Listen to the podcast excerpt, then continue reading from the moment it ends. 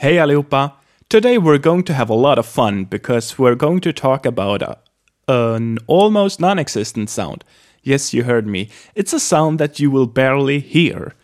This type of sound is called retroflex because the tongue is kind of turning back in your mouth. We have this kind of sound when an R is followed by uh, G, L, N, T, or S.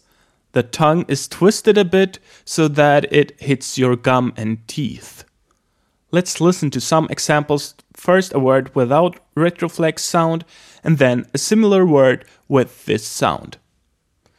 So for D, we have möda, möda, without an R, and then we have mörda.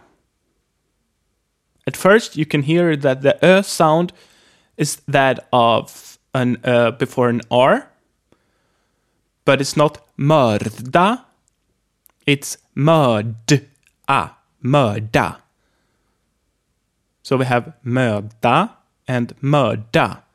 We have d, d and d, d. It's really tricky to hear. I guess we have to make a video about this so that you can see the difference. For L we have Karl, without an R, Karl, and then Karl, Karl, and Karl. This is very, very, very hard to hear. I realized that. Karl and Karl. Then we have N, Mona, and then with R, Monar, Mona, Monar. N and N. Mona, månar. Mona, månar. N, n, n, n. It's a bit different. A slight difference is there, but it's really hard to hear. For T we have snott and lort. Snott, lort. T, t. My tongue is touching my gum on this one. The normal T, t, I have my tongue touching my teeth, and ch, I have my tongue touching my gum.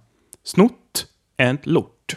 And lastly we have S, which is pronounced like sh together with R.